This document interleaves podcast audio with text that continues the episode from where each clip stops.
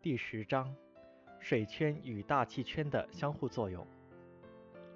水汽与天气。首先来看水汽分布与天气。水汽分布。大气中的水汽主要来源于水圈，也就是地球表层中的液态水蒸发，受制于温度、水源与大气环流，不均匀地分布在大气中。在温度越高，水源越充足的地区，大气中水汽的含量越多。海洋以及潮湿的陆地表面上空的大气中水汽含量多，干燥的陆地表面上空的大气中水汽含量少。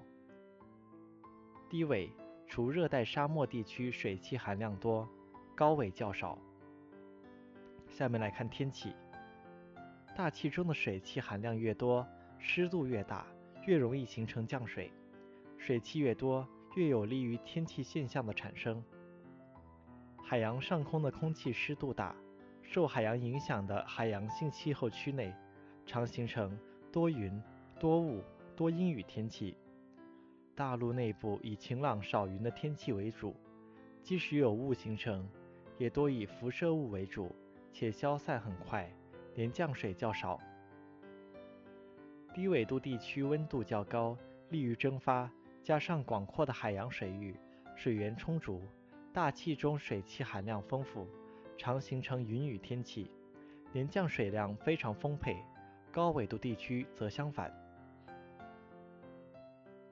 在垂直方向上，近地面水汽含量最多，越往高空，水汽越少，大气中的天气现象几乎全部集中在对流层。水汽相变与天气，大气中的水汽因温度的改变，主要是指温度的降低，会从气态转变为液态或固态，产生各种天气现象。主要的天气现象有云、雨、雪、雾、露、霜、雹、散等。云，云是由水汽在空中形成的水滴，过冷水滴。及冰晶组成。从物质组成上，可分为水成云、冰成云和混合云三大类。云对于天气变化具有一定的指示意义。雾，雾是悬浮于近地面空气中的水滴和冰晶。当空气中水汽丰沛且达到饱和时，水汽便凝结成云雾。水汽越充足，形成的云雾范围越广，厚度越大。云雾的影响：云雾的形成大大降低了大气透明度，削弱了到达地面的太阳辐射，使白天的气温不至于升得过高，如阴天气温常常较低。二，使大气逆辐射增强，对地面有一定的保温作用，尤其是夜间的保温作用更为显著。三。云雾的形成改变了地面温度，使气温的日较差减小，白天的气温不至于升得过高，夜间不至于降得过低。雨雪，雨是指从云体中降落到地面的液体水滴，雪是指从云中降落的固体冰晶。降水量的大小直接与大气中水汽的含量有关。降水量分布的总趋势是：海洋高于陆地，低纬高于高纬。降水的形式与气温有关，低纬以液态的降水为主，高纬以固态的降雪为主。水与气候，首先来看海洋水与气候。一、到达地面的太阳辐射约有百分之八十被海洋所吸收，其中大部分的热能存储在大洋表层。再以长波辐射、蒸发潜热和湍流显热等方式输送给大气。海洋还通过蒸发作用向大气提供约百分之八十六的水汽来源。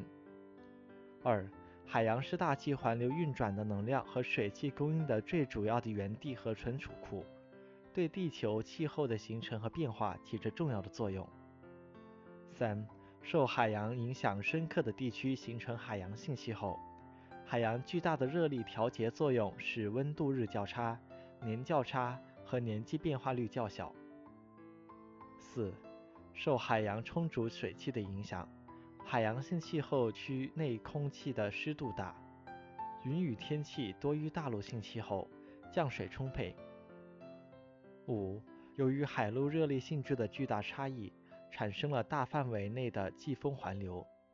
季风环流的强弱与海陆热力性质差异的大小有关，所以在亚欧大陆和太平洋之间形成了世界著名的季风气候区。六、洋流对气候的影响主要表现在暖洋流的增温增湿作用和冷洋流的降温减湿作用。冷暖洋流的作用在不同纬度的影响不同，在低纬度以冷洋流作用明显，中高纬度。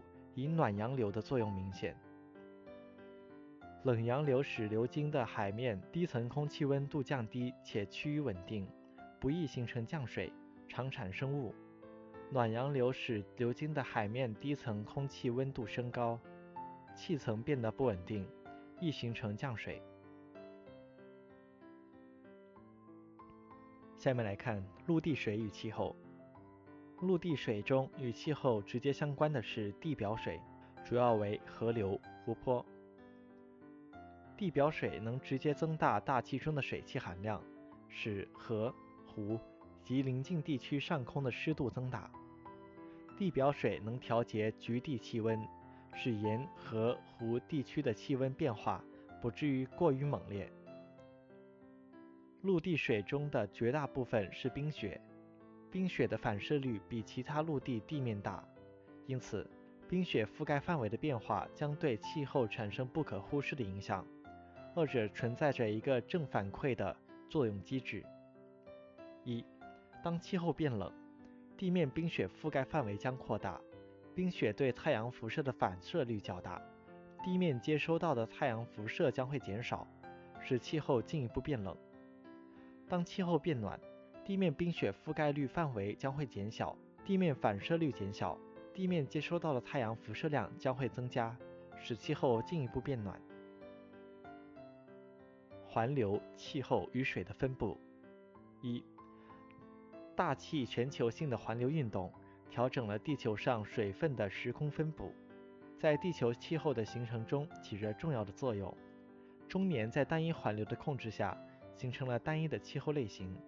属于大气环流的交替地区形成了过渡型的气候类型。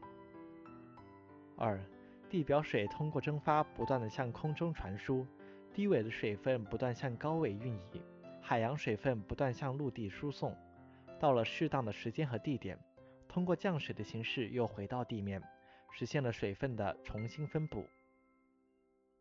三、大气环流的季节变化使水在地面的分布随季节变化。如东亚季风区，下半年盛行从海洋吹来的暖湿气流，携带着大量的水汽，使受影响的地区湿度增大，降水增多。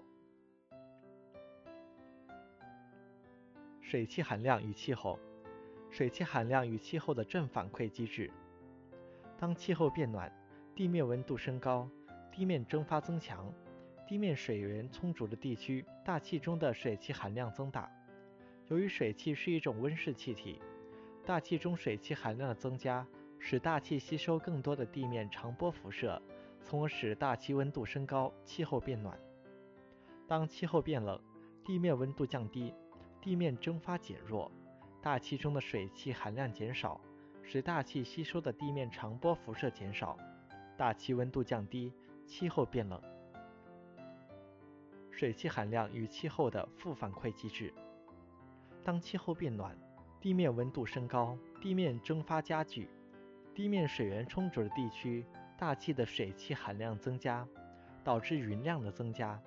云量的增加使到达地面的太阳辐射减少，气候变冷。当气候变冷，地面温度降低，地面蒸发减弱，大气中的水汽含量减少，导致云量减少。云量的减少使得到达地面的太阳辐射增加。气候变暖，大气运动与水体运动。洋流，洋流是海洋水体大规模定向流动，是海洋水体运动的主要形式。洋流的形成直接与大气环流有关。表层洋流的特点。表层洋流具有以副热带高气压带为中心旋转的性质，与近地面大气环流分布模式相近。洋流对大气环流的反作用，洋流的异常可导致大气环流的反常，发生气候异常现象。暖流对流经地区的大气具有加温加湿的作用，而冷流对流经地区的大气具有减温和减湿的作用。波浪，波浪是具有自由表面的液体的局部质点受到扰动后，离开原来的平衡位置而做周期性起伏运动，并向四周传播的现象。风浪的决定因素，风浪的强度、方向和速度取决于风的强度、风向、风速以及风的阵发性等特点。风力越大，风向越稳定，风浪越强。振幅越大，移速越快。湖流，湖流是由于风应力的作用，湖水在向风岸堆积下沉，被风岸上升所形成的闭合垂直环流。大气环流与水循环。大气环流对水循环的影响。大气环流的方向和速度对水循环中蒸发、降水。水分输送等环节都起着决定作用。大气的不断运动导致地球上水体不同规模的流动。水循环使地球上的水量维持平衡，而水循环必须通过大气环流来实现。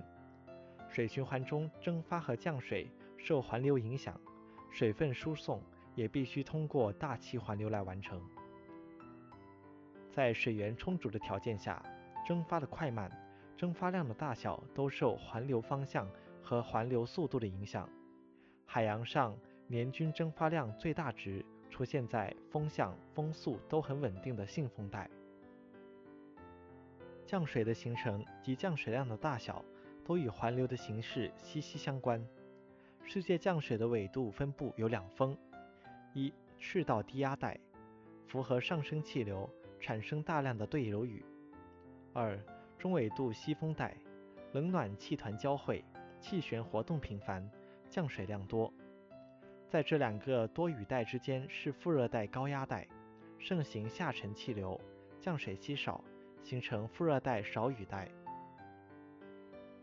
蒸发量与降水量的纬度差异，在赤道带和中高纬带，降水量大于蒸发量，水汽有盈余；在中纬地区。蒸发量大于降水量，水汽有亏损。大气环流将水汽从盈余地区输送到亏损地区，实现了地球上高低纬度之间的水汽传输，使水循环和全球的水量平衡成为可能。海气相互作用，厄尔尼诺，南风涛动，简称 ENSO。首先来看厄尔尼诺现象。厄尔尼诺是指在南美洲西海岸，也就是秘鲁和厄瓜多尔附近，延伸至赤道东太平洋向西至日界线附近的海面温度异常增暖现象。在正常年份，此区域东向信风盛行，在平均风速下，洋流自东向西运动，从而导致沿赤道南太平洋海平面高度呈现西高东低的趋势。在异常年份，东向信风减弱，表层暖水向东回流，东太平洋冷水上翻现象消失，导致赤道东太平洋海面水温升高，导致空气层结不稳定，气流上升导致较多的降水，甚至造成赤道东太平洋及其沿岸地区的洪水泛滥。拉尼娜现象，拉尼娜是南美洲西海岸。也就是秘鲁和厄瓜多尔附近，延伸至赤道东太平洋向西至日界线附近的海面海水温度低，水温低于气温，空气层结稳定，对流不宜发展。赤道东太平洋及其沿岸地区降水偏少，气候偏干的现象。南方涛动。南方涛动指南太平洋副热带高压与印度洋赤道低压这两大活动中心之间气压变化的负相关关系。及南太平洋副热带高压比常年增高时，印度洋赤道低压就比常年低。风暴潮，风暴潮是指由于强烈的大气扰动引起的海平面异常升高，使海水漫溢上陆的现象。风暴的种类主要有热带风暴和温带气旋两种。热带风暴在太平洋地区称台风，在大西洋地区称飓风。风暴形成的条件：一、当风暴形成在大洋上，不经过沿海地区时，不会形成风暴潮；二、当风暴经过沿海地区时，如果正值小潮低潮时，也不可能形成风暴潮；三、如果风暴经过沿海地区时，正值大潮高潮时，则很可能形成特大的风暴潮，造成严重的风暴潮灾害。风暴潮强度的影响因素有：一、潮位状况、风暴强度。风暴强度越大，引致的风暴潮强度可能越强。风暴作用与近岸水域时的风向。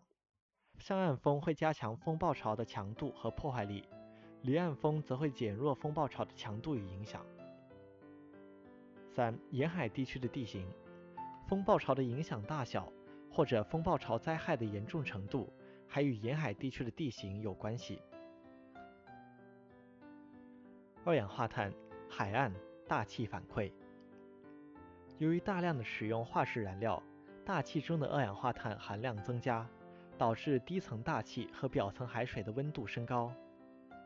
海水温度的升高使海洋吸收二氧化碳的能力降低，甚至还会释放出一定量的二氧化碳，导致大气中二氧化碳浓度升高，温室效应加强，气候变暖。海平面升降与气候变化，海平面升降与气候变化的相互作用，在一定程度上反映了水圈与大气圈的相互作用。